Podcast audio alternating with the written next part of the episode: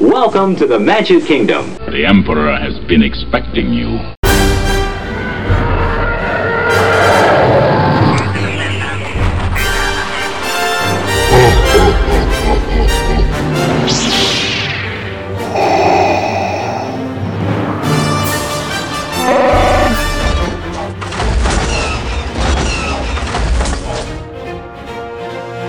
It's a whole new ballgame for Star Wars after Disney's acquisition of Lucasfilm has now resulted in the mind boggling $2 billion success of Episode 7. What else could the future have in store for the hottest property in pop culture? You're listening to Star Wars, a new galaxy far, far away, part of a trilogy of one shot podcasts celebrating the release of Episode 7 The Force Awakens, right here on BDL Radio. Special thanks to our panel for this show Brent, JoBeth, Brian, and of course, I am Scotty. Welcome, everyone. Hello. Hey. Hey.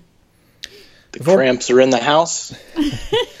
We're uh, probably done uh, creating technical difficulties, so We sure hope. Before we get started, a quick reminder two companion podcasts are already online and available for your listening pleasure. If you're passionate about Star Wars, check those out.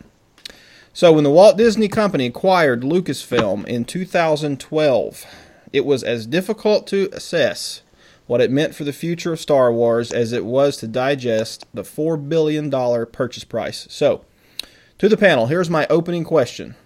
What was your reaction to the announcement of Disney's purchase of Lucasfilm at the time? Brent, you want to take that relief. yeah, yeah. I would initial relief that it was out of George Lu- George Lucas's hands, and then it was started to drift to well, maybe they could make it worse, and then it was just a big wait and see and see how they would what direction they would take it. Yeah, I, I initially, um, I initially groaned because you know, ju- just the the uncertainty surrounding it. I mean, of course, uh, with the property being in the hands of, of Lucas, you know, for so long, and and most recently, you know, having gone through the prequel era, you know, I, I was still.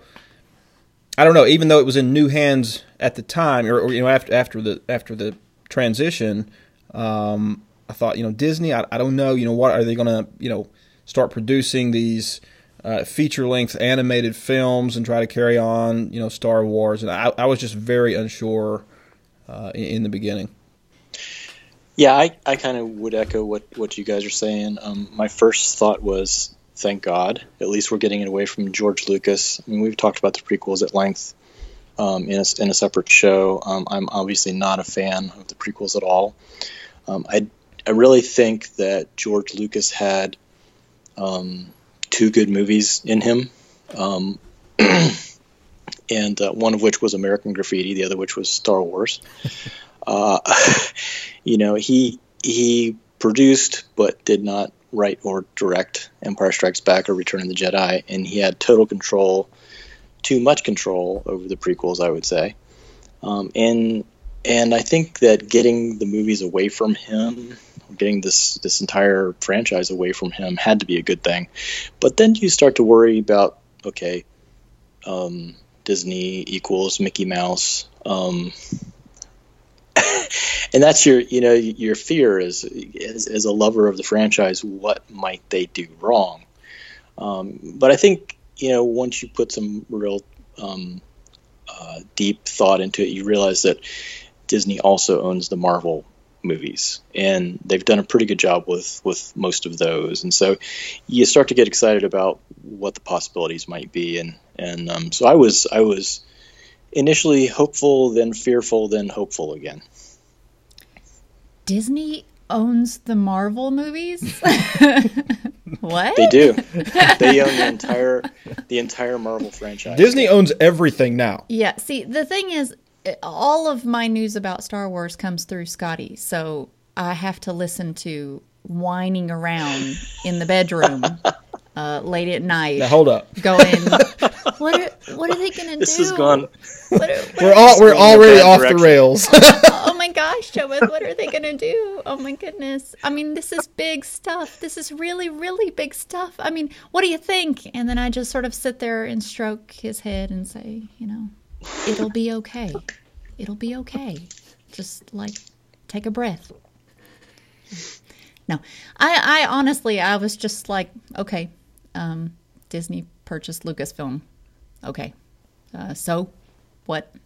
Yeah. yeah, I mean, clearly, you know, it, it was it, it, was obvious at the time, or I thought it was apparent anyway, that we, we were going to see a very sudden influx of Star Wars content in some form. I mean, you know, Disney, any company, but certainly the Walt Disney Company is not going to spend, uh, you know, four billion dollars on any property and, and not capitalize on it. So, I mean, you knew right away that they had immediate plans for that brand and that franchise.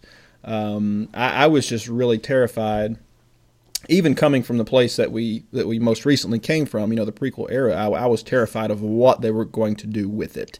Um, that it was going to resemble, you know, you know, nothing of the past really, other than homages and the like. But um, what changed what changed my reaction, in my opinion, or, or fear, I should say, um, right away was when they attached J.J. Abrams to the first film that they planned. Sure. Yeah. Yeah. Yeah. What surprised me too was that the purchase price for the franchise was so low. I mean, four billion dollars. You're talking about a franchise that, up until the point that up until the point that Disney bought it away from Luke, George Lucas, it had already generated 22 billion dollars in merchandising and films and DVDs and everything else. I mean, when you total everything up, it's that's a lot of money. So they they paid four billion dollars for 4.4 or whatever it happened to be, and they've already made half of that investment back. I mean, they stand to profit very handsomely um, right. from this purchase. Brent and Brent really may have a, a better perspective on, on the Abrams, you know, uh, uh, uh, affiliation there. You know, he, he's really, I think, the Trekkie of, of the group in the BDL. Um, and of course, you know, Abrams took and, and rehabilitated the, the Star Trek, at least the, the cinematic brand. Um, you know, recently with, with the two films, you know, of course, the, the first the first of the two had had the most, uh, you know, critical acclaim. So, I mean, Brent, what what was your opinion when, when Abrams was attached to, to Star Wars? That initially it was worry because I did not care. The movies were, were decent, the Star Trek movies I'm referring to, but they didn't feel like a Star Trek movie. Especially whoa, the second whoa, one. Whoa, whoa! you are didn't just stupid. Star Trek. it was it was an action movie with a Star Trek wrapper. That's what that that's what those movies were. Those but movies also really brought in a whole new audience. You're talking about people who are not typical Trekkies suddenly really interested in that brand suddenly. People like me who are like I don't give a crap about anything Star Trek suddenly now interested in Star Trek. You know, but those two movies don't feel like Star Trek to me. But uh, that that's a whole that's another discussion. But as that made me a little bit worried when I heard he was first attached to it but then when the first trailer came out, it was like, okay, it's it's in good hands now. That's because you're a Once hermit, I, Brent, and you don't like things to change. you just you just don't like change. like, oh no. It, it, you know that's it's it, it is a different discussion, but it's somewhat related because Abrams, you know, at the time Abrams was a Star Wars fan making a Star Trek movie. Uh, you know, he he has even admitted that, and as much as much as I I did really enjoy the the two new modern Star Trek movies.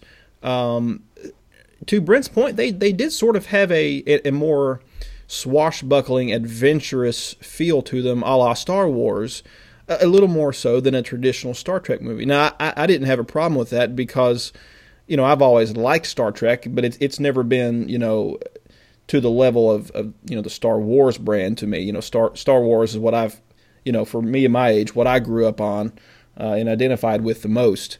So I, I really enjoyed them, but I, I, can see where a diehard Star Trek fan would might have been turned off. But um, I guess just you know from that perspective, what I had already seen with those two films, I was really excited when, when Abrams was was attached to uh, to the new Star War, uh, Star Wars um. I can't really speak to the Star Trek movies as I haven't seen them. Um, I did read an interview with Abrams where he he said that he learned a lot from his mistakes that he made during those films. I mean, I don't, I, I wouldn't think that he made a great many mistakes considering how popular they were and and and um, you know how well generally well received they were. But I thought it was interesting that he would you know admit that and say, you know, I, there were things that that I did during the making of those movies that I didn't want to repeat. Um, in terms of the storyline and letting things get away from him and not having things all tied together in a nice, neat wrapper. And um, so I, I think that's that was one of the things that to me was was really interesting about about him as a director, and and and I was excited when he was named just by his reputation. I mean, they could have But, picked you know, anybody to out- direct these. coming out and saying that you made mistakes after it's already out there is I mean, it's already out there. I mean, you look at you look at the prequels, the Star Wars um, franchise, i and it's like, oh, sorry, my bad. Well, yeah, they're already out there. You've already left us with with what's his name, the weird floppy eared. Jar Jar, Yeah, Or- mm-hmm. yeah. You've you've left us with that mess. you've left your mark. yeah, yeah. Keep saying you're sorry. The- Well, I mean, and we won't. Well, you know, we'll try not to make this a flogging podcast of, of, of George Lucas as much as we can help it, but or maybe we will. That might be fun. Maybe we need a maybe we need a fourth podcast just for that, Brian. But uh, Uh, hey, I'm in. I'm in. um, I I think I think though that um, you know my recollection of what he was saying with with mistakes that he had made was, you know, perhaps he got t- too involved with the story and he forgot to make it fun in a way, um, and he forgot to appeal to the, the Star Trek fans. Um, in, in in a way that you know felt familiar to them, and I think he wanted to remedy that with uh, with this new Star Wars film. Well, I think everyone on this panel uh, certainly agreed that he that he knocked it out of the park. Uh, wh- whatever lessons that he felt like he may have learned, you know, shooting the Star Trek movies, um, you know, he, he he knocked things out of the park with with the Force Awakens, and it shows at the box office. So I want to ask you guys what your opinions are here of where we are with the totals. Uh, the box office uh, grosses here are just uh, they're almost unbelievable. Well, they're not unbelievable. We're talking about Star Wars in, in 2016, but still, you know, the numbers. Uh, I think we're at at or just over 900 million domestic gross at this point, making it the highest grossing film in U.S. history, um, and right at two billion dollars worldwide. And, and one of you all correct me if I'm mistaken. That puts it second all time worldwide, right behind Avatar. Is that right? Wow. I think it's it's it's two or three, I, I, but I believe it's second all time, right behind Avatar worldwide now. And the reason uh, it doesn't look like it's going to approach uh, the the uh, the total that Avatar pulled, which was 2.7 or 2.8 billion, if if memory serves, is the the the, the China market was a little bit lower uh, for the Force Awakens than, than they anticipated, so it didn't quite, you know. Uh, it didn't quite hit hit that Avatar level, and that, that's still an anomaly to me. I, I don't understand how how Avatar ever made that much money ever, but um, that's just me. but I mean, as as far as those totals, you know, that they are mind numbing. Do, do you do you feel like that those, you know, the the box office uh, uh, performance for the Force Awakens to this point has did it meet your expectations? Did it surpass them? I mean, what what is your take there? I'm I'm blown away. I mean, honestly, and I think we're just looking at the tip of the iceberg because now you have to look at merchandising sales, and you know every kid you see is wearing a Star Wars T-shirt, um, and and uh, obviously the action figures and, and all the different types of toys that are out there.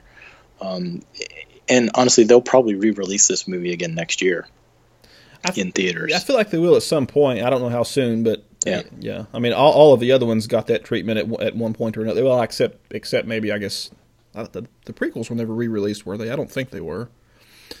Yeah, I like- Certainly, the the original trilogy was what three times, I think, maybe four, um, including the special editions, of course, there in '97. But uh, right. Honestly, the totals to me just really made a lot of sense. Like, I know a lot of people were really surprised by them, but I I wasn't really surprised because you're you're looking at people who were kids when this first came out and begged their parents for just about every toy that they could get their hands on. And now they're all grown up. They uh, have jobs, hopefully, you know, if they're not living in their parents' basement still. But um, but they're they hopefully have Hey. jobs. you would be there. Um, hopefully they have jobs, and they're now taking their kids to Star Wars. So you know, you're looking at it and thinking, okay, whatever it did when these kids were young. And what money their parents allowed them to blow on Star Wars movies and crap you're going to have to double that for whatever it is today because now it's not just them, it's also them wanting to inspire their kids to be interested in something that they loved growing up. So it's got to be much, much more now than it ever was before because uh, otherwise it just doesn't make any sense. So to me, this made sense. E- Even more would make sense to me. Yeah, certainly. I mean, you know, I, I I've seen the film six times now. Uh, JoBeth has made it a couple times, and I think this was the first movie in the theaters anyway that that Katie, our daughter, has seen twice. Uh, we we've taken her twice now, and you know that wow. and that was you know be, because I you know I, I wanted her to uh, experience that as many times as you know we could work out you know in our schedules you, you know just you, you never know when when the opportunity will arise again to to see you know a movie like this in, in theaters. You know certainly I, I feel it will be re-released at some point but um, you know you just kind of want to s- soak it up while it's here. And you know I, I wanted her to have and really too you know there's such a strong strong heroine in in this in this film in the new film with Rey um, and I, she's such a great character. And you know, yeah, Katie already has you know a couple of the of the toys, and you know she's really into things. And a poster, you know, up in her room of Rey and, and BB-8, and um, it, it's really neat to see that next generation or or this new generation um, have that to grasp onto now, and especially you know as a father, just to see that and watch that, and, and sort of you know float above your body a little bit and watch things happen uh, and and live vicariously through you know your child now you know getting to experience it the way you got to experience it as a child. It, it's really neat. And I, i'm sure that that has added really to the to the appeal and in, in, in those totals as well. Yeah, I agree. I think that the the, the fact that there's a, such a strong female lead, and you know, there are so many things that my daughter has commented on, and and she said, you know, I think it was just so funny how Rey didn't want to want to hold Finn's hand when they're running, you know, and stuff like that. It's Yeah. just, it is. It's hilarious, and it's it shows what a what a strong personality she is, and I think that's good for girls. it is You know? Yeah, Katie picked up on Um, that it- too. That was one of the first things that she mentioned, and one of the first things that she really laughed out loud about when she was watching the movie was the fact that she was jerking her hand away from him, like "Stop holding my hand." You know, she thought that was just a riot. So yeah, definitely cuts against the grain of what you expect in a movie, you know. And and I think one of the things that they did well, and and I really, I really think that this, you know, s- um, speaks to what, you know, what a great collaborative effort this movie was. Um, there's something there for everybody. Uh, my wife, she, she she told me that she walked out of Star Wars out of which star theaters, wars The first one. She just didn't get it. She was there with some friends in 1977, and she thought it was it was silly, and she walked out of the theater. we went to see The Force Awakens, and she loved it. And she said, as a matter of fact, we walked out of the theater. She said, "I want that BB-8 robot." said, I, do love that." too. right? Want I mean, one? Yeah, I mean, yeah. there's something there for everybody. Yeah. You know, it, Yeah. it, it appeals to people who, who are fans of the franchise. It appeals to people who are who are new to the franchise as well. Yeah, and I, and I think you you know you see that reflected in, in those numbers as well. You know this this film, you know, is creating a, a whole new generation of Star Wars fans. You know, young and old, um, and it's it's it's really cool to see. And, and you can you know you know couple that with this or that as well. You know, uh, I think you know, of course, Disney has the the Rebels show. I, have I've never actually taken time to, to watch that, but apparently it's very popular. Uh, the Clone Wars animated series was apparently very popular.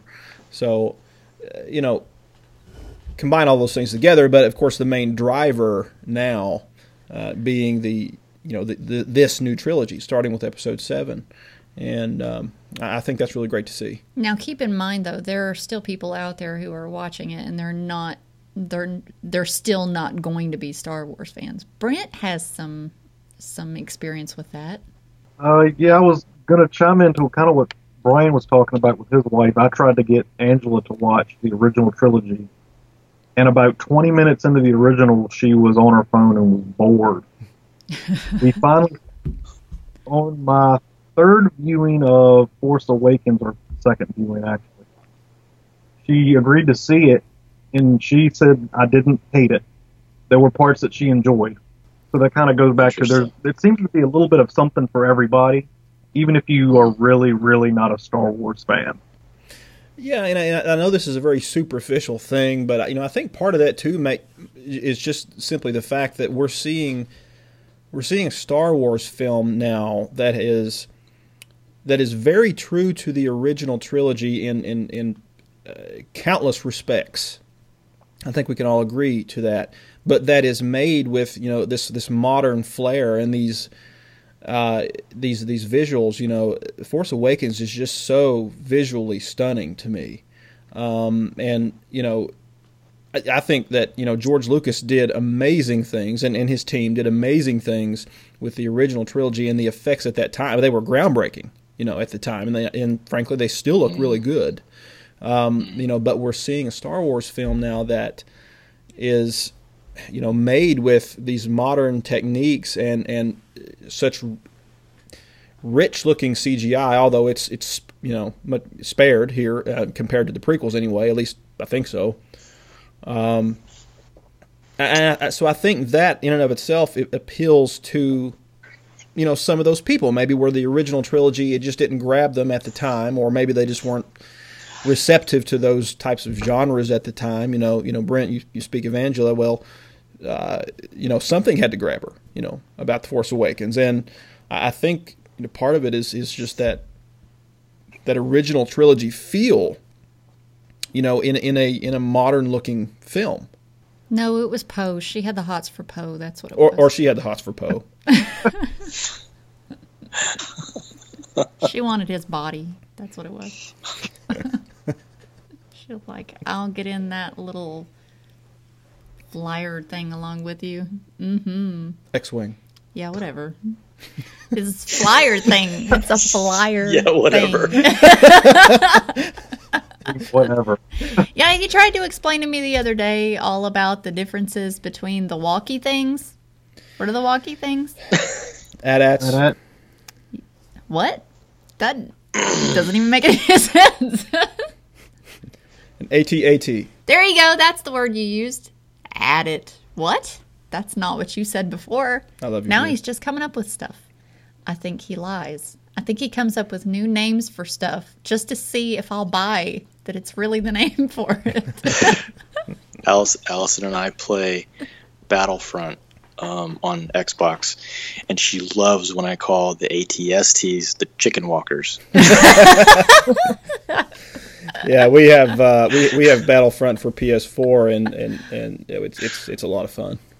It's, uh, it's Yeah, that's it's that's a great another game. it's yeah it's it's that's another vi- it's it's it's visually it's just it's really cool, really cool. Yep. Now, I don't know if if any of you all um, are at all interested or were in, in the old expanded universe. Uh, you know, of course, by that I mean mostly uh, you know novels, continuation novels, uh, some video games. Anyway, you know, licensed um, content that Lucasfilm, prior to the Disney acquisition, you know, dubbed the expanded universe. Uh, these these stories that were told that that carried things on from you know from Jedi on or from uh, you know Phantom Menace back. Uh, when Disney purchased Lucasfilm, they they did away with all that and said it's no longer canon, uh, no longer will be considered canon, and All of it will be dubbed Legends.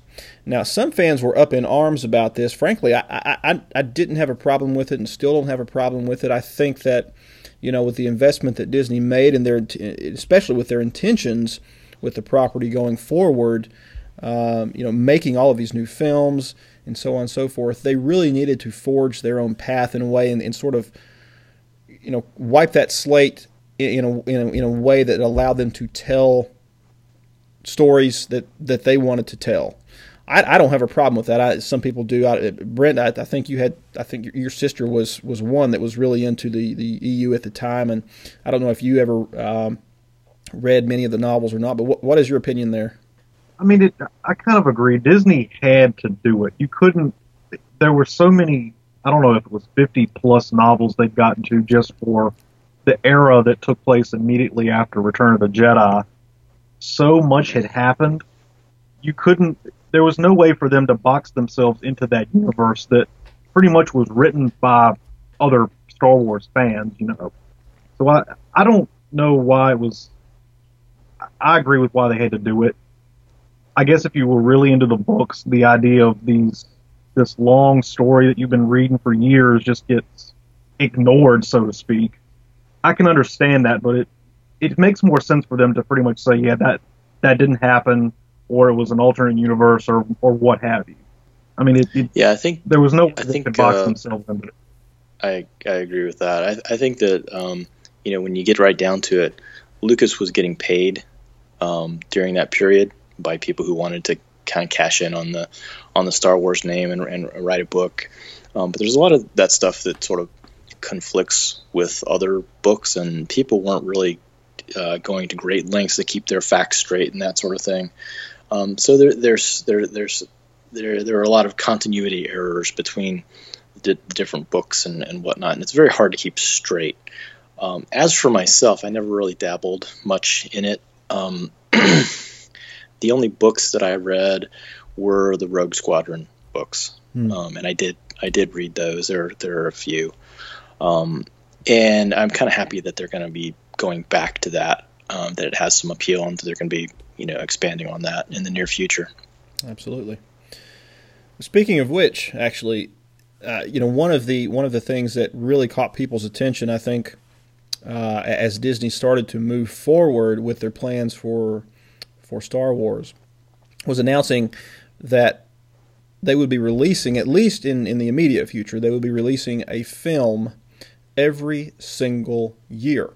Now, three of these films, at least that we know of so far, are considered uh, standalone films. You know, for the first time, we're going to see sort of well, like side stories be explored uh, in, the Star Wars galaxy, which I think is a really cool thing. but it, you know, it's it's certainly worth a, you know worth discussing too. There are pros and cons here, I believe. Uh, but I guess first question: which which of the announced uh, standalone films so far has you the most excited? We have heard of course, they are uh, currently in, in production on Rogue One, the Star Wars story, and it's an X Wing film, uh, scheduled for release this December. Uh, and also two anthology character films. One, a solo, solo, a Han Solo film uh, scheduled for May 2018. And although I don't, th- I, I think it's yet to be officially confirmed, but the rumors, heavy rumors, are that they're focusing on a Boba Fett film for release uh, probably in, in 2020. So those are the three really that we know about so far. Which which one of those do you think has the most potential? What do you think, Brent? I've got to say the, the Han Solo film. I think probably will get the biggest draw, followed by the Boba Fett movie, just because Boba Fett has like a the cult following. Exactly. I think Boba Fett is going to be the big one because you do have that really weird cult following. There, there are a lot of those people and a lot of pe- closet people who are really, really big Boba Fett fans. Even though he didn't really do much in the movie. I know that's what I don't understand. that's I've actually, never understood it. that, that that's actually a concern I have with the Boba Fett film. Is you know he the character did not have a big role in Empire or Jedi, um, and and sort of became you know this this this cult character, you know, with a strong cult following. Um, it's a very mysterious character, and I, am a little bit concerned that they're going to, you know, expose too much and try to do too much with the character and, and, and frankly ruin some of that. But that said, I'm sure it will do big business. You know, it, it is he you know Boba is one of the most popular characters in in all of Star Wars. I think there's some potential there if they focus on, you know, what happened between the the time of the prequels, which you know, obviously we see what what Boba Fett's backstory is. You know, he's the son of Jango Fett and so on and so forth. Uh, but there's a lot of potential in the 20 years between that and you know what happened in say Empire Strikes Back. I think if they focus on that, you know how he became this mythical bounty hunter, um, there's there's a lot of potential there. But um, the film that really excites me is the the Rogue Squadron movie. Um, you know, hey, Wedge Antilles is a badass. I mean, he's people don't remember this, but Luke Skywalker and Han Solo weren't the only guys to survive that trench run on uh, the original Death Star. And Wedge is Wedge is a damn good pilot, and you read those Rogue Squadron books, and you know he's he's the main he's the protagonist. And yeah, I don't remember. I am him. really Who looking forward he? to that one. Who who, also- who is this? This That's going to be what who- hurts you. Do you do you not realize that? That's going to be what hurts it. Is that you're going to have a bunch of chicks who are going to go, "Who? Um, is he hot?" Maybe I'm I'm Well, but you know, Well, I- all of those all those chicks' husbands and boyfriends are going to be dragging them to this film anyway. Is that your way of telling me you're dragging me to that movie? You're not going to be dragged. You're going to be running toward it. It should be worth noting that Wedge was the only one to hand on attack both of them. yeah exactly. Boba Fett was who? What? What? Who was what? Say that again. Wedge. Wedge. Wedge attacked both Death Stars. Yeah, Wedge Antilles. Yeah, he's he's That an. X-wing pilot, and the Rogue Squadron books were all about him and the special X-wing pilot squadron that he and Luke Skywalker set up after A New Hope. And the novels took place um, during you know the, the time between A New Hope and Empire Strikes Back and Return of the Jedi, but also after. Well, you know, I, you know, the, these standalone films are, you know, they're not going to do the business uh, of the main, you know, the main series, the saga films, as they're called. You know, the episode films. They're not. They're not going to do that kind of business, primarily because you're not going to have uh, as many repeat viewings. I don't think. I mean, I, certainly, you know, we're we're going to be there opening weekend for every single film. Um, it's unlikely I'm going to watch Rogue One six times in the theater as I have Episode Seven. Um, right. But That's a lie. it might be a lie. Actually, Brian, I, I agree with you. I, I think the one on that list, anyway, that I'm looking most forward to is Rogue One. Um, I think it's going to be awesome. Um, you know, I've seen some production stills that have leaked and whatnot, and it it looks really cool. Um, you know, I look at the Han Solo movie that they have planned in. I think it's it's sort of like a um, it's sort of like a, a highly touted international baseball prospect is how I look at that film. It has a really hmm. high ceiling, but it has a it has a big bust potential too because I just I can't I keep thinking you know they they have to nail that casting perfectly. I mean you're, you're talking about replacing Harrison Ford as Han Solo, something that has never been done. You know, Han Solo being one of the most not only not only one of the most beloved characters in Star Wars, one of the most beloved characters in cinema ever, and, and you're recasting him for the first time. Um, whoever steps into that role, they're really going to have to knock it out of the park. Yeah, I would agree. There's some risk there for sure. Um, whereas with Rogue One, I mean, it's going to be a dogfighting movie. You know, it's it's going to be, uh, in, you know, uh, you you could go back to George Peppard and the Blue Max. You know, it's a movie about World War One aces and dogfighting. All you're doing is you're casting that same film with a with a Star Wars flavor. You know, um, those movies are always popular. Well, here's the question, and I, I've not seen this really asked anywhere else. It just something that popped into my head, but uh, we, we've never, of course, seen a, a standalone Star Wars movie before. The opening crawl for the saga films, the seven that we have seen so far, is I- iconic. You know, is that something that they implement for these standalone films, or is it something that is is and should be reserved for the saga films? I think they'll do it Mm. just because they think people will expect it. but I wouldn't. I feel like that belongs more to the the core movies versus the side project movies. But I mean, I'm I'd be. I feel like most people would be indifferent. Well, you know, it shows up in the Star Wars video games, including the Lego Star Wars games, um, going back to, to the Rogue Squadron video game, which was, by the way, the top video game in 1998. Uh, I played the hell out of that game. Wow. Um, wow. It says a lot that you know that. it says it says a lot. I It know. says a I know. lot. I know. I had it on uh, Nintendo 64. Yes. Um, Oh, I'm showing my age a little bit. good stuff. Um, but you know what? They don't fe- they don't feature that crawl on Battlefront, do they? I don't remember without going and turning it on. Actually, Brian, I don't. n- Now that you say that, I don't think that they do. I don't think that they do. I mean, I started to say that they've done it on all the video games, but then I started thinking I don't remember seeing that with Battlefront. but have they put out a video game since it's been Disney? Yeah, Battlefront, So the, the recent so one. maybe Just that that, would say a lot. So if they didn't care to put it on on there, but they did on everything else prior to Disney, maybe Disney doesn't value it in the same way.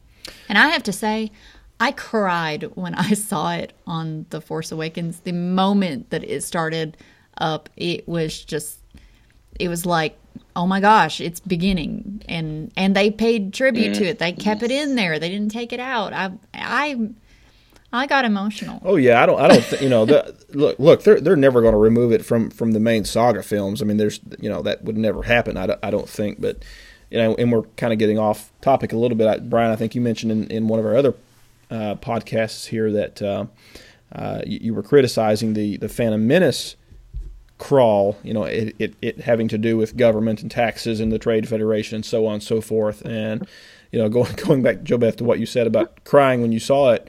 Um, man, I just thought they nailed it this time. You know, it, it, it really was a return to uh, just that swashbuckling feel, I guess. I, I keep going back to that, but you know, the the opening line to the crawl in episode seven was, "Luke Skywalker has vanished," or or you know so, something like that along those lines, and it was just I thought it was great. did brian really nitpick the crawl in the prequel ones i mean dude I did indeed. I nitpicked a lot of shit. in movies.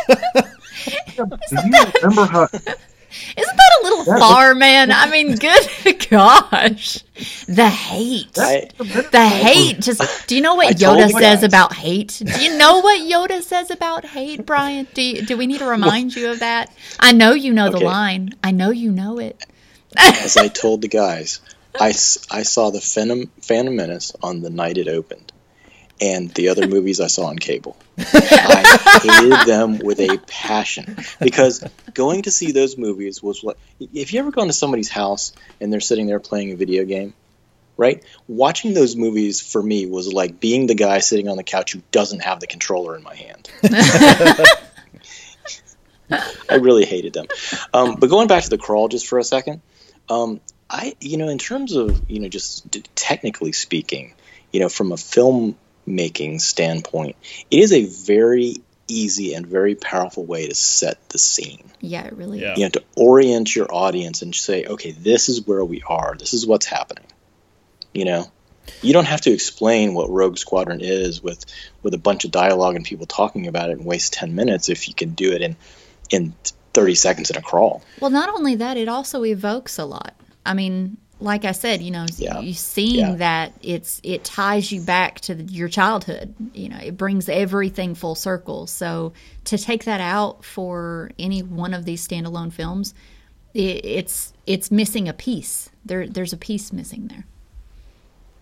We should take a poll in the league um, and see uh, among the guys who thinks they're gonna they're gonna leave it. I, my money's on them leaving it in. I bet they do. I, think you're right, and I, and I hope you're right. I, you know, I, I've actually, I, I tried to to be objective about it and and, and think, you know, see both sides of things. Um, but you know, I, I just I've come to the conclusion. I hope that Disney doesn't try to over overthink things with the presentation of Star Wars movies going forward. You know, it it should be there, um, and I, I hope they leave it I think that they'll leave it because I think you really risk. I think you risk an unnecessary fan, negative fan reaction if you, if you don't. Uh, honestly, there there may be some that would feel that it should be reserved for the saga films, but I, I think that that group of fans, even if they were vocal, would be would be very very much in the minority, just a small percentage. So I, I would do it. Yeah, I, I feel like they they're probably going to end up doing it. Well, kind of sticking with the same um, uh, line of thinking here with these with the standalone films. Just one other point: Do you, I mean, do you feel like that there's a, a real risk of overexposure for the Star Wars franchise? You know, with this with this film schedule that they have lined up. As I mentioned, you know, that we're going to see, gosh, what a Star Wars movie at least once every uh, uh, one every every year for five years, and may if that Boba Fett film remains on schedule, we may see a Star Wars movie every year for the next six years, including uh, Episode Seven, which was of course last year. But um, is is that too aggressive? Do you think they're going to overexpose things, burn out the fan base a little bit in terms of the the money making power that that these films are going to have at the box office? How many books did they put out? I mean, how many books have there been in the Um, market? yeah, but like the- the- a gazillion. The books serve a, a, a much smaller audience, though. people like Brian. Well, but I don't, I don't, I, I don't, I don't think you can really fairly compare the, you know, the movies to to continuation novels. Um, I think though, really, those are two different beasts. Um, you, you- for the films, you know, they're looking for a sizable profit ev- every time, and you know, i- if the quality remains, you know, on par with what we saw with Episode Seven, they're probably not going to have much to worry about. But um, you know what's what's important I think is that they, they have the right people at the helm of each of these projects going forward.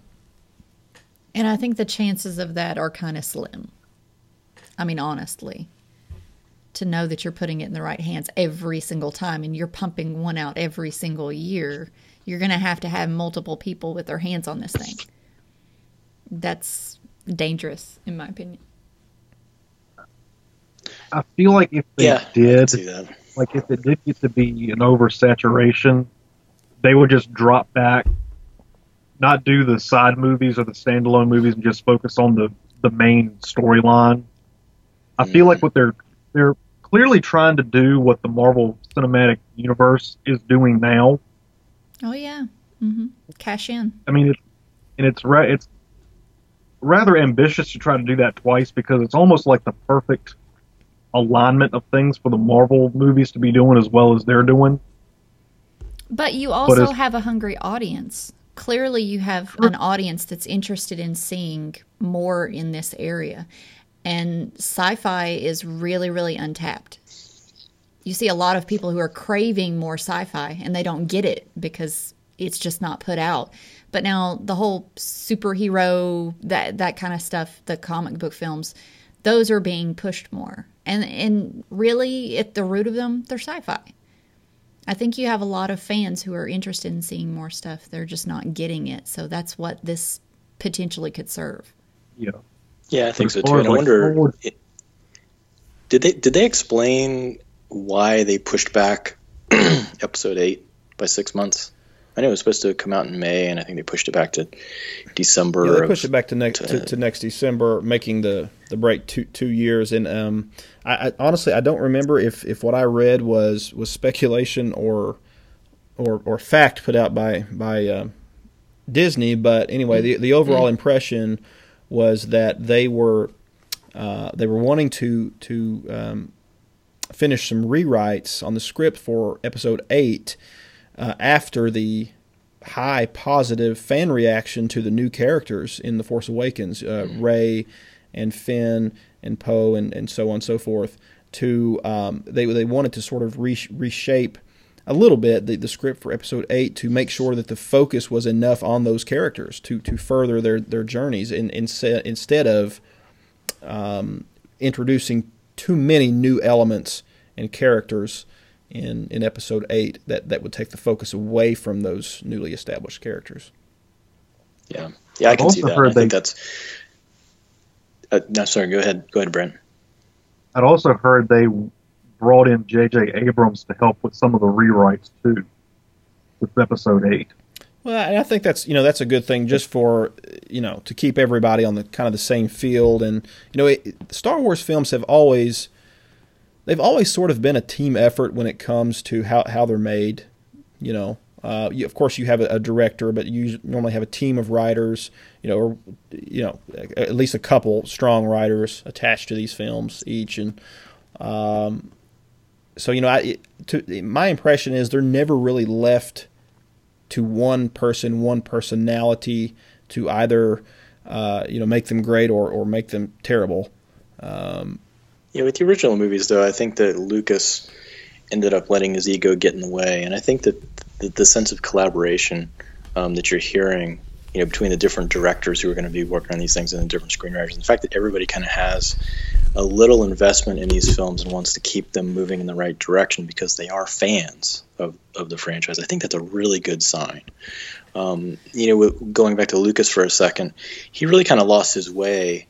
Um, I think after Empire Strikes Back, um, and I think not coincidentally, that's about the time that he was divorcing uh, Marcia Lucas, which was his first wife. I did not and know that. She she won an Academy Award, you know, as for film editing um, on Star Wars in 1977, and she she really was responsible for a lot of the the humorous touches, but also the main plot points in Star Wars, but also Empire Strikes Back. I mean, she was the one who came up with the idea that Obi Wan Kenobi has to die because George Lucas's original script had this lightsaber fight, and Ben Kenobi pushes the button, and a door closes, and they run away and get on the the, the Millennium Falcon and fly away.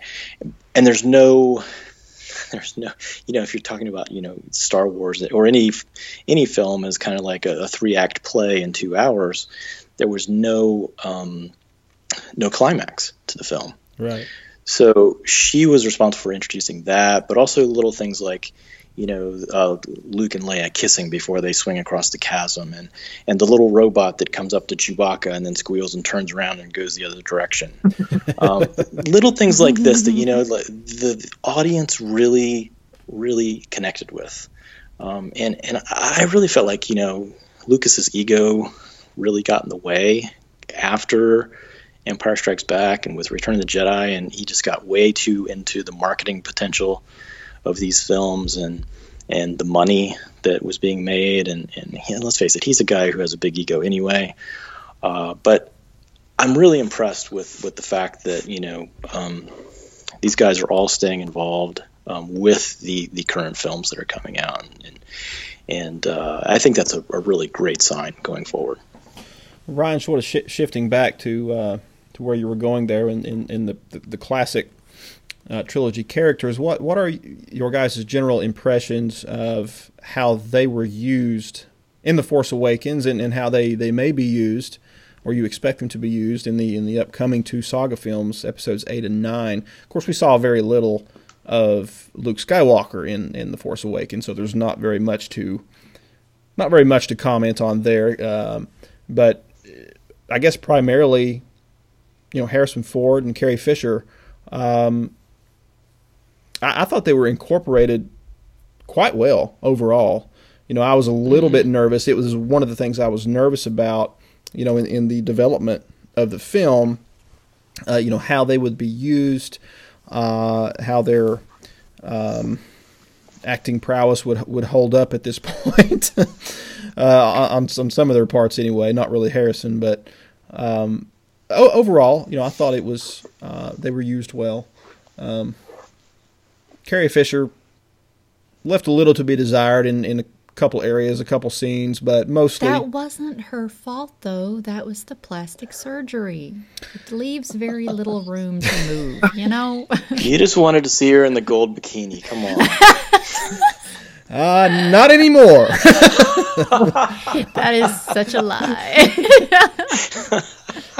Just own it, man. We all know the truth. No, no.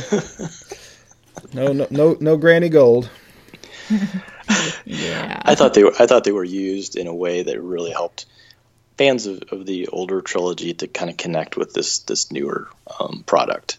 Right. Um, and, and and honestly, when you see Luke Skywalker at the end of the film, it's just like you want to just like jump out of your seat because you know there he is. You know what's coming, and the movie ends right there. It f- felt like a good place for it to end, uh, just because now there's so much potential for what's going to happen next. Yeah, and, and, I, and I agree with you that that it, it did. It was a good place to end the film, but I, I was.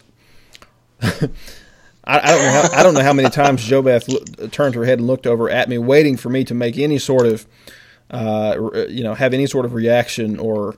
Um, I just I could not believe that there were not 15 more minutes left in that movie, and I that that first viewing, I, I was I was I was not you know not annoyed at the end, but man, I wanted I wanted another 15 or 20 minutes so badly. but but that's a good thing because you know they that they, they left you with that you know wanting that more. Um, that you know that that momentum will carry over into episode eight, presumably. Uh, you you wanted another two hours, and you'll have to wait two years to get it. you, you know, if if they if they needed you know six more months to to really polish that script and, and make it a great movie, and, and all indications are episode eight is just going to be outstanding. You know, Abrams has already expressed uh, regret that he left the director's chair. Uh, you know, after he really um, got a good look at the script for episode eight. You know, he I think I mean I'm this is not not nearly a verbatim quote, but anyway, the, the feeling was that he has never had a desire, he said, he has never had a desire to um, direct a, a sequel to anything right away. You know, that he, he wanted to move on to something else. But when he realized where this new trilogy was going, um, he was regretful over the fact that he had given up that opportunity so quickly and, and had handed it off to someone else. So, um, yeah, it's I, you know, I, but as far as Luke's role in Episode Eight, let's just kind of real quickly just kind of look look forward a little bit. Do, how how expanded? Obviously, it's going to be greatly expanded over the Force Awakens, considering he was on screen for ninety seconds or whatever it was. But um, do you think he'll be used? Let's say as much as Harrison Ford was used um, in in the Force Awakens, or less. I'd say equal to or more than. I think that's kind of what they were setting it up to be, almost like, well, Harrison or Han Solo is out of the picture, and now it's Luke's time to shine, so to speak. And it'll be whether it's Rey learn to use the Force and him training her, or how that all unfolds.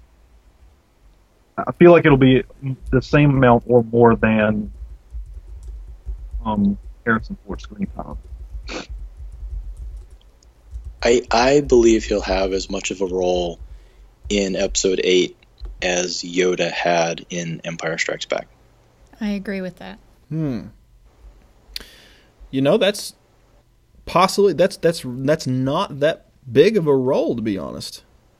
No, but it's a really important role. Oh, of course, obviously. Uh, you know, looking around at, at this podcasting station right now that we're sitting at, you know, I've got Yoda memorabilia everywhere on the wall here. uh, I, I I love Yoda. He's he's you know one of my favorite characters, probably my favorite character from from the original trilogy. Um, but when you you know when you look back, kind of sort of in the way of Boba Fett, but not. I mean, obviously he had more screen time than Boba Fett, but still, there, there he wasn't on screen and wasn't part of the, um, you know, part of the story so heavily at the time in the original trilogy that it gave a lot away. I mean, you know, t- to me, I remember those first several times that you know I I watched the original trilogy, uh, or at least you know Empire and Jedi. I was left wanting more, you know, from from Yoda. Um, I don't know. I, I kind of feel like we'll see a little more than that of Luke in Episode Eight, um, especially after he was only used for you know a couple minutes in this film. Though I think, of course, Yeah. strategically, but um, I I think we will see a, a greater role for him. You could very well be right, and and you know, especially in light of the fact that you know what was the goal of the First Order? They were trying to find Luke Skywalker, Right. right? So, you know, he, you would expect him to play a more pivotal role, but I would expect at the very minimum, you know, his responsibility is going to be to train Rey and to help her maximize her capabilities, you know, use, with the Force. Um, in the same way that Yoda, you know, was respon- responsible for picking up where Obi Wan Kenobi left off and training Luke Skywalker in the first place. I'm wondering if at some point in eight, does Luke try to sway um, Kylo to come back to the light side? Hmm. Some confrontation there, maybe. Don't you think though that, especially with Kylo, but probably also with Luke? Well, no, I'm not going to say also with Luke. I mean, he did persuade his father at one point, of course, but There's a history we don't know about between those two already. Yeah, that that is true. You know, I, I look at Kylo after the Force Awakens, and I think that he, you know, he's at that. At least for the the main meat of this story that they're telling, he he has already crossed that point of no return.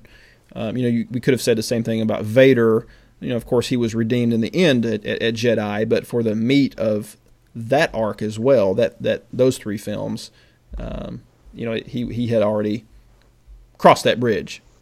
Um, and, and Kylo did that both literally and, and figuratively in The Force Awakens. Um, so I, I don't know. That, that's, that's a good question. Real quick, this is one thing I've, I've sort of read a little bit online about, just fan theories and or thoughts.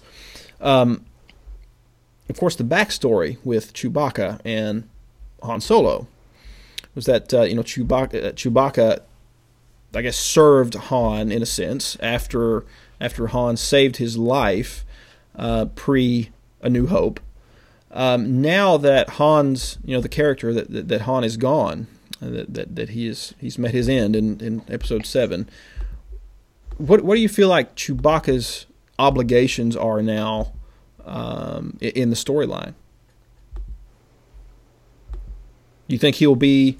You think he'll show any sort of allegiance in terms of continuing to pay that life debt? I guess is what I'm saying to someone connected to Han, whether that be Leia or someone else.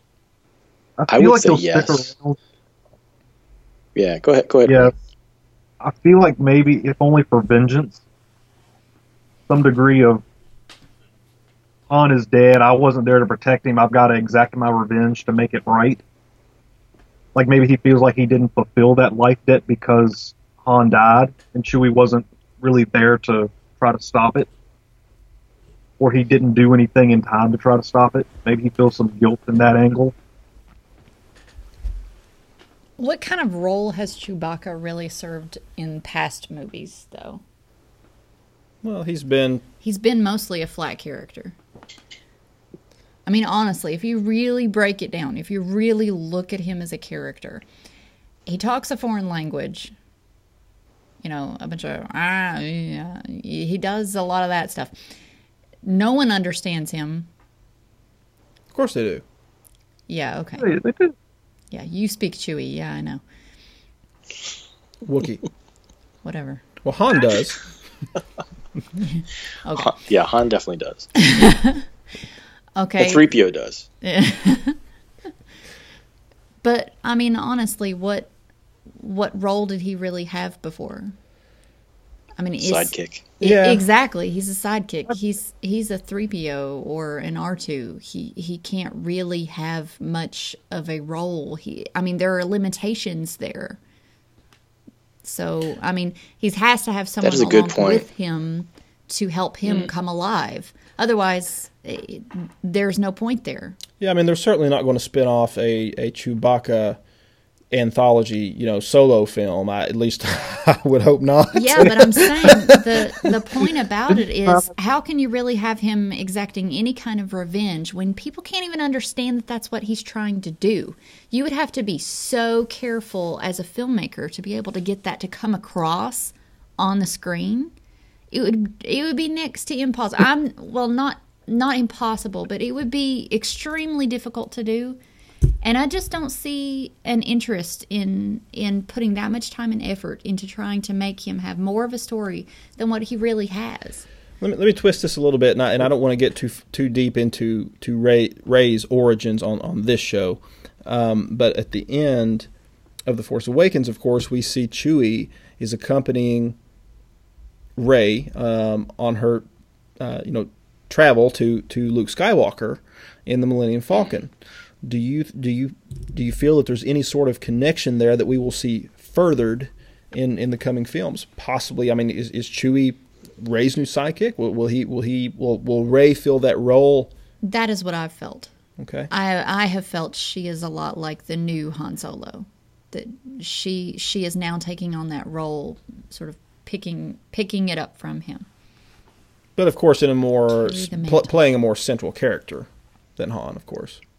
Not that I Han think was Chewbacca is. Um, are you saying that Han was not a central character? Because Han was I a- beg to differ. Han was Han was a primary player. I mean, he, he he's not a Skywalker, and this this this entire saga is not about.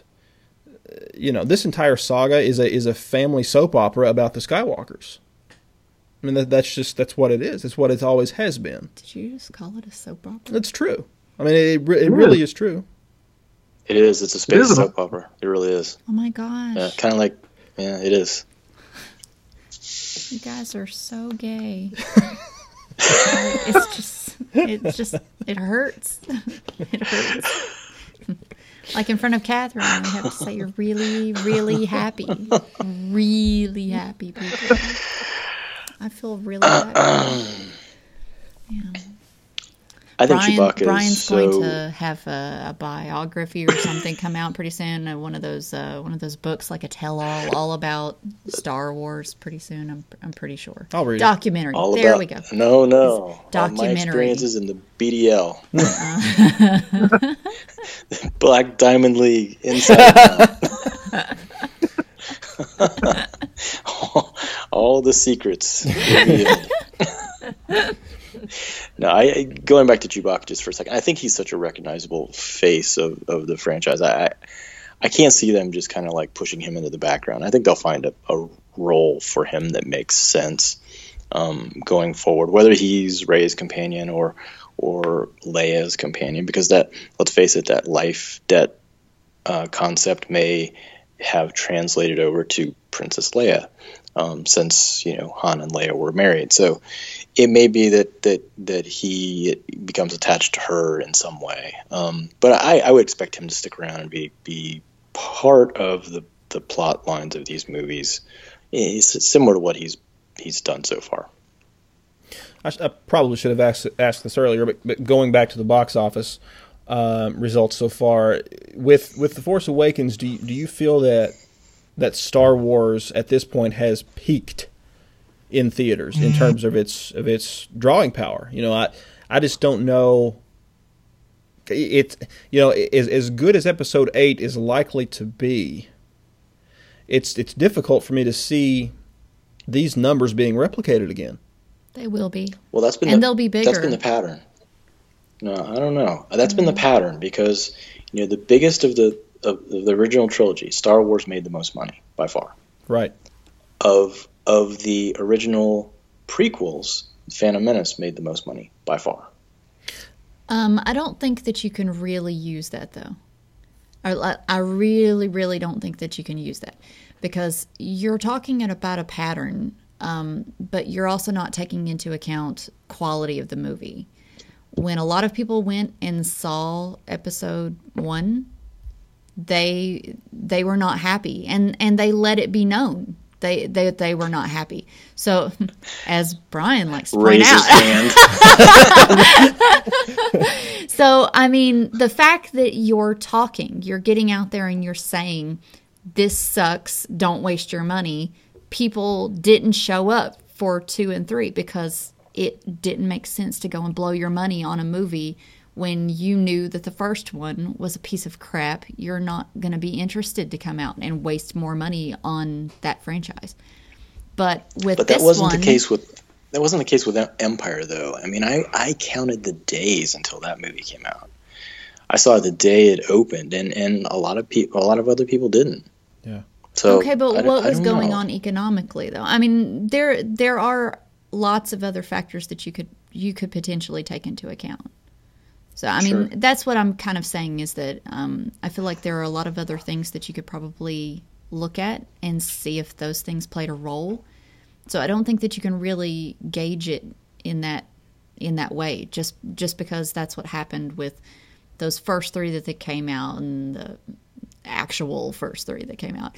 I, I don't think that you can really look at it and say that because, I mean this this has the potential to do a lot more. Like I said, you've got a lot of older fans who have been fans since they were children now hoping that their children pick this up and adore this in the same way that they did when they were little. I see them coming out in full force yet again because they want to harvest that in their kids. You're telling me you're not going to take Allison to the next one? Oh yeah, definitely we will. But you know, we're hardcore, and I'm not sure. I don't know, Yeah, I'm- you know, are. when, Yeah, you are when uh, when we went to see when we went to see the the movie for the first time, we were we were out of the country, and it, we there were eight people in the theater. um, it was weird. Uh, it was awesome, but it was weird.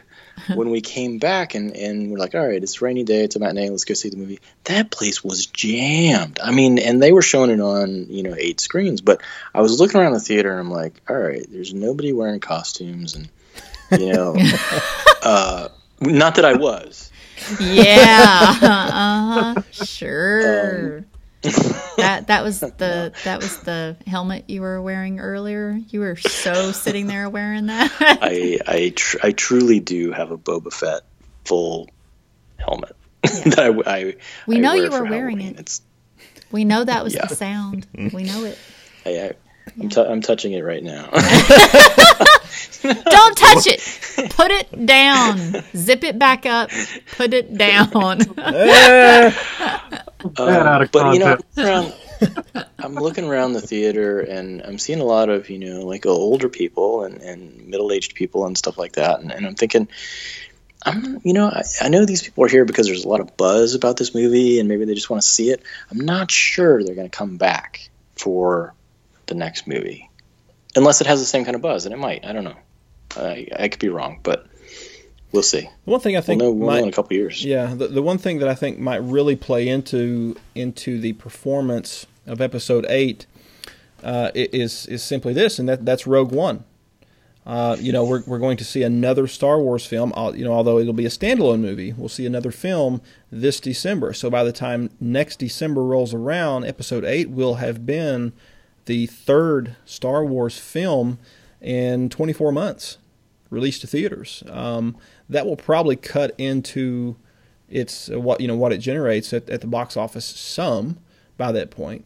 Um, pro- probably not all that much, but in any case, I mean, I think we can all agree Episode Eight is going to do massive business, um, and Disney is certainly not going to be unhappy if it if it settles in at eight hundred million as opposed to the the nine that Right, TFA has, right. has already achieved. So it's really a moot point, but. Uh, quickly, Brent, I'll, I'll, lob- I'll throw this one to you first. Uh, how, how different do you think?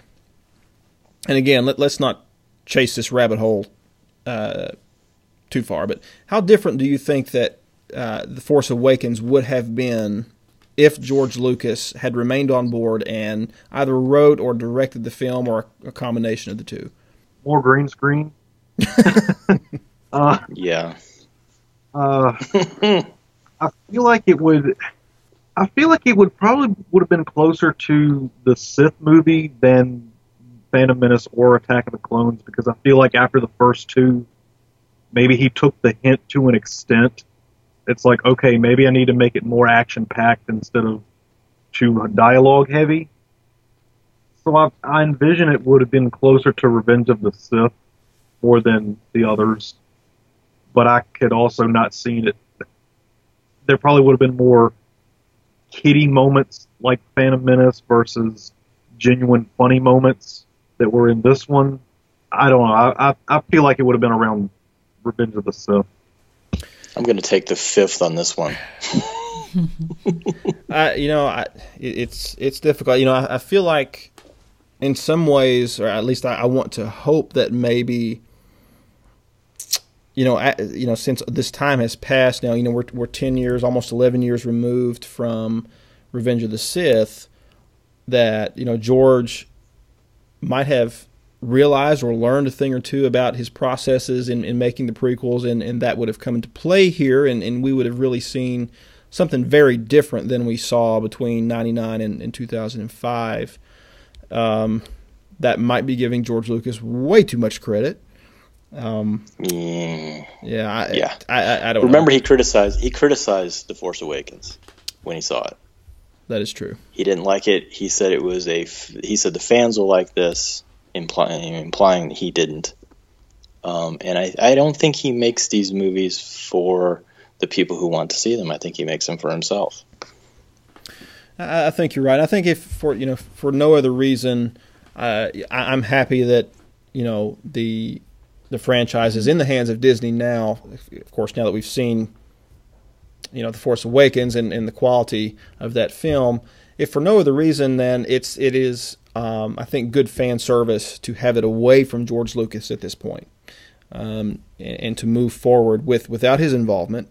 And I think we can all agree that George is a great visionary, and in you know in the broad broad strokes of the matter, um, a good storyteller. But you know when it gets down to the you know the, the fine print and the small detail and, and the dialogue and so on and so forth, that's sort of where he's lacking. And and uh, you know after too many films, after six films uh, that he made, that that was exposed. So. Um, I think it would have been very different. You know, TFA would have been very, very different with with George uh, anywhere near it. I agree. Maybe you know something will come out in, in the next year or two or so, and you know we'll we'll get a tell-all interview from someone in production and learn that many of the concepts that we saw in in the Force Awakens were actually um, born of, of George's original ideas. I mean, we don't really know at this point how much of that script was all uh, you know JJ and his people, and how much of it was you know the bones of what George brought to the table in in the first place. And I would love to know that answer, and I suspect someday we'll get that answer, but you know we'll, we'll see. It'll be interesting to, to see what kind of commentary he has on the follow up films for sure. Indeed. Because you know he's he's not a guy that is going to go quietly into that good night. He he still feels a sense of ownership um, with these movies, and, and probably rightfully so. You know, he, he he wants people to know what his thoughts are on these films. He clearly did not like The Force Awakens. Um, I don't know why. Um, I think he would have been thrilled with it. Uh, we're all thrilled with it, right? Right. Um, Nope. maybe I'll just give- maybe a, I, I will give George Lucas this much. He needed somebody to bounce the ideas off of and for somebody to stand up and say, hey, this idea sucks, don't do it. yes. That was his biggest problem. George, he needed an editor. He needs an editor in his process, and when he doesn't Yeah. have that, you know, we get Attack of the Clones. Uh, Right. That's, that's really In- the bottom line. But have, like having said all of that, if it wasn't for George Lucas, we would not have Star Wars. Well, and that, that's why I say I think we can all agree he's a great visionary, and you know, I, I thank him for the fact that we have Star Wars. But you know, it's it's just not. Sometimes it's time to let go, and it was time for George to let go long before that he, that he did. I'll just put it that way. Yeah, he's also Yeah, the I- I creator, though. So to tell someone who created something, it's time for you to let go, that's kind of dickish, if you ask me. Well, Uh, they they gave him they gave him a pretty nice paycheck to let go. As you just said, it wasn't even like it should have been so much more than that, that they're going to earn it back. They've already earned back half of it, right? So yeah, that's true. I mean, hello, they probably should have paid him a little more handsomely than that for something he created. And that anybody- is going to be enjoyed for many, many, many decades to come, I'm sure. hopefully. Like how Yeah, got you wonder done so though. fast. You wonder though how much leverage he had after the is still prequels. that? What's that, Brent? Does he still own Industrial Light and Magic, or has that since been shipped off? Because It's all I feel been like sold that's to what Disney. Yeah. Okay, Yeah. I didn't know. Yeah. Part of the. So- Oh, Those are all Disney properties now. I don't even know what that is. like, what? That's his special effects company. Yeah. Yeah. Yeah. That so says the documentary guy. I can't even talk right now. Sorry. Oh, and JoBeth is drunk. you know what? You got to do what you got to do to get through one of these things, man. Okay, okay. Moment of truth, guys. We've all seen The Force Awakens now uh, multiple times each. Uh, some more than others, but at least multiple times each. And it has been out since, what, December the 18th. So I think we've all had enough time to sort of, you know, give it a lot of thought as to where this film might rank along with the other six. So, moment of truth. All four members of the panel rank your rank your Star Wars movies top to bottom, one to seven. Brent, we'll start with you. Empire Strikes Back, The Force Awakens, New Hope, Return of the Jedi. Very closely behind that would be Revenge of the Sith, Attack of the Clones, Phantom Menace. Wow, you were really prepared for that question. it kind of freaks me out a little bit. It's like you planned for it or something. Like maybe someone prepared notes for you and you were prepared and went over those beforehand. All right, JoBeth, give us yours. Oh God. Uh, no, someone else needs to go first because someone didn't look over notes. All right, Brian, give me your top seven. Or give me your seven. me? Top- Brian is definitely Top prepared. seven. I already know that. You know, it's it's strange because there are eight movies on my list. Um, all right, I'll just I'll just go in order. Um, There Empire Strikes Back. What? It'll all make sense in a moment. Okay. Empire Strikes Back, far and away the best of the Star Wars movies. All right.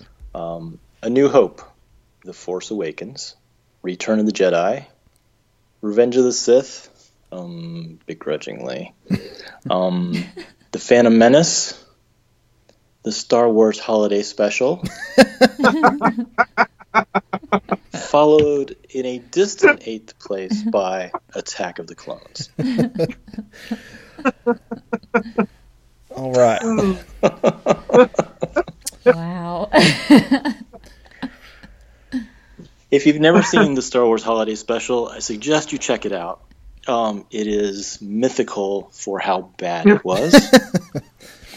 Uh, because, you know, you're introduced to Chewbacca's family, um, his wife Paula, his son Itchy. No, I'm sorry. The son is Lumpy. the The father is is Itchy. And the first 15 minutes of the movie consist of them um, grunting in Wookiee language at each other. It's I- spectacular. I, I have a question. Is this still canon? the only saving grace of the entire uh, holiday special is that Jefferson Airplane makes an appearance and performs. Is this for real? Is this for real? Is he not joking? I swear to God. Brian, what about Bea Arthur as the singing barmaid? yes, that's true. And Wow. Roger Corman. I Yes. forgot that. Yeah. Wow. How have I not been forced to watch that one? Oh, I mean, I mean, running toward it. That's right. No, you'd be running away from this one. Yeah, that's bizarre. All right. I guess it's my turn. Uh, well, I'll be the third guy to put Empire on top. Um, I can't believe that you guys are all picking that one first when Gold Bikini was Em- number three. Yeah, Uh, em- or em- number Empire. Empire is is it is the it's still the best Star Wars movie. It just it simply is. It's it's it's it's tragic and it, I just I love it. I love it. No, that's what, that's what I think. of. It can't be true. Go ahead. Sorry. No, no, they wipe that out with the with the despecialized edition. okay, uh, Empire number one. Like Brent, I'm going to put The Force Awakens at number two. Uh, I've got Jedi at number three, A New Hope at four, Sith, Phantom Menace, and Attack of the Clones. I can't believe that you guys can actually pick It's an order of ranking movies. I am against ranking of movies just in general. yes, but we're forcing you to, so you must give us your seven. That that's just that's just wrong is what that is. That's just wrong. Well, I have to pick the gold bikini first because I love that one. The cantina scene, everything about it, it's just the most awesome. I I love it. So I pick Return of the Jedi. I love it more than Brian loves it.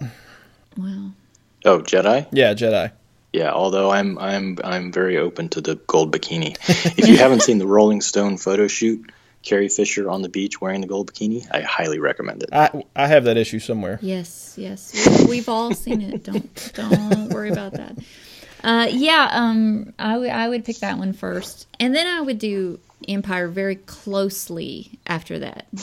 Um, that's the reason why it's hard for me to pick between those two because both of those are are really really big for me. So, um, so, um, and and then I would have to do the Force Awakens, um, followed by A New Hope, and um, I would uh, simply because they're not good enough to remember the little subtitles. I'm just gonna say um, episode three, episode two, episode one.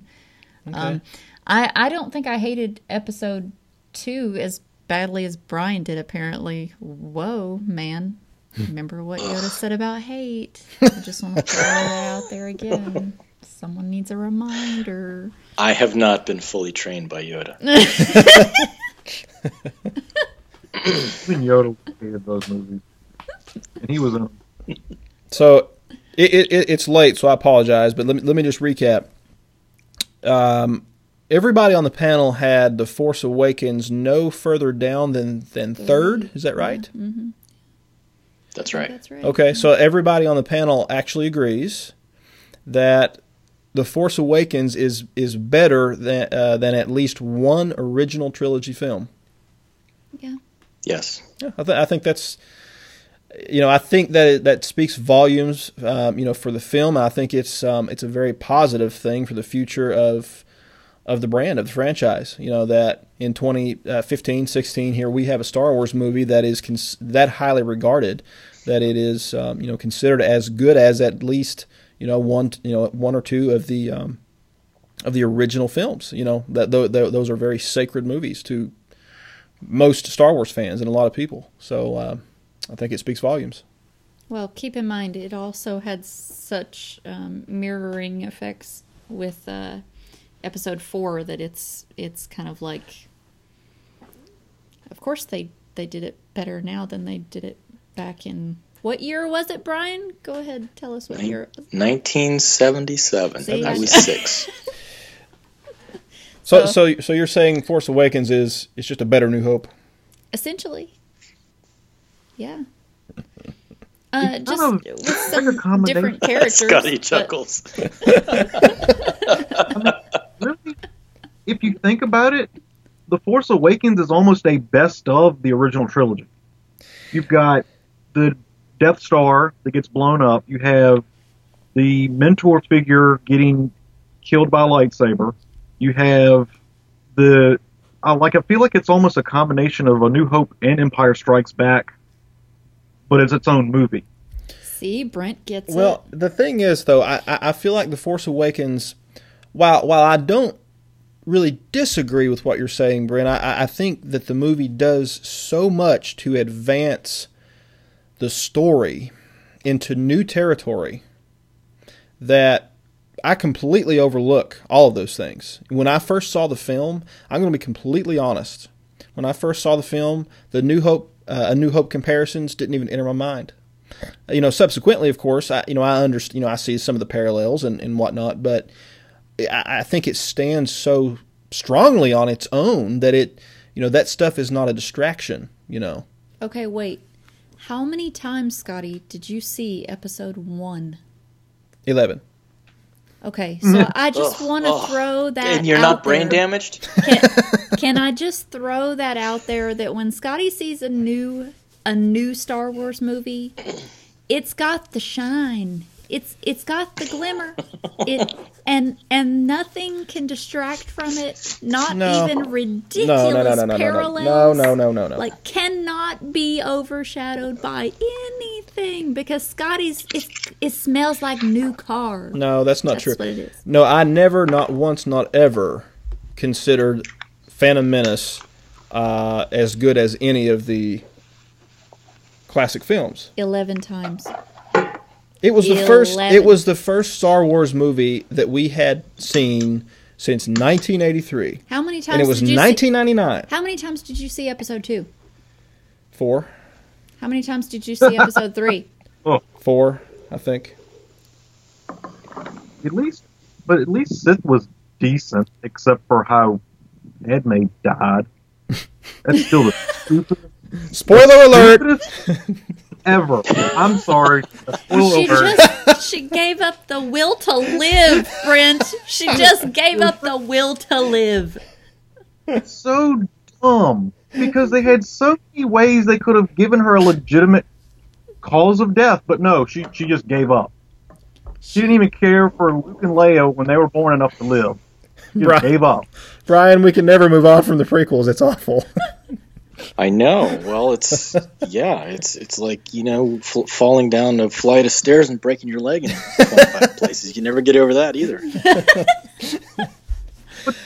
all right, all right. Uh, uh, on that note, that guys, that that's a wrap for Star Wars: A New Galaxy Far, Far Away. Thanks again to our panel of super geeks. We all hope you enjoyed it very much. Don't forget to complete this special BDL radio trilogy by tuning in to the official BDL The Force Awakens review and Star Wars The Force Awakens and the prequel perspective. May the Force be with you.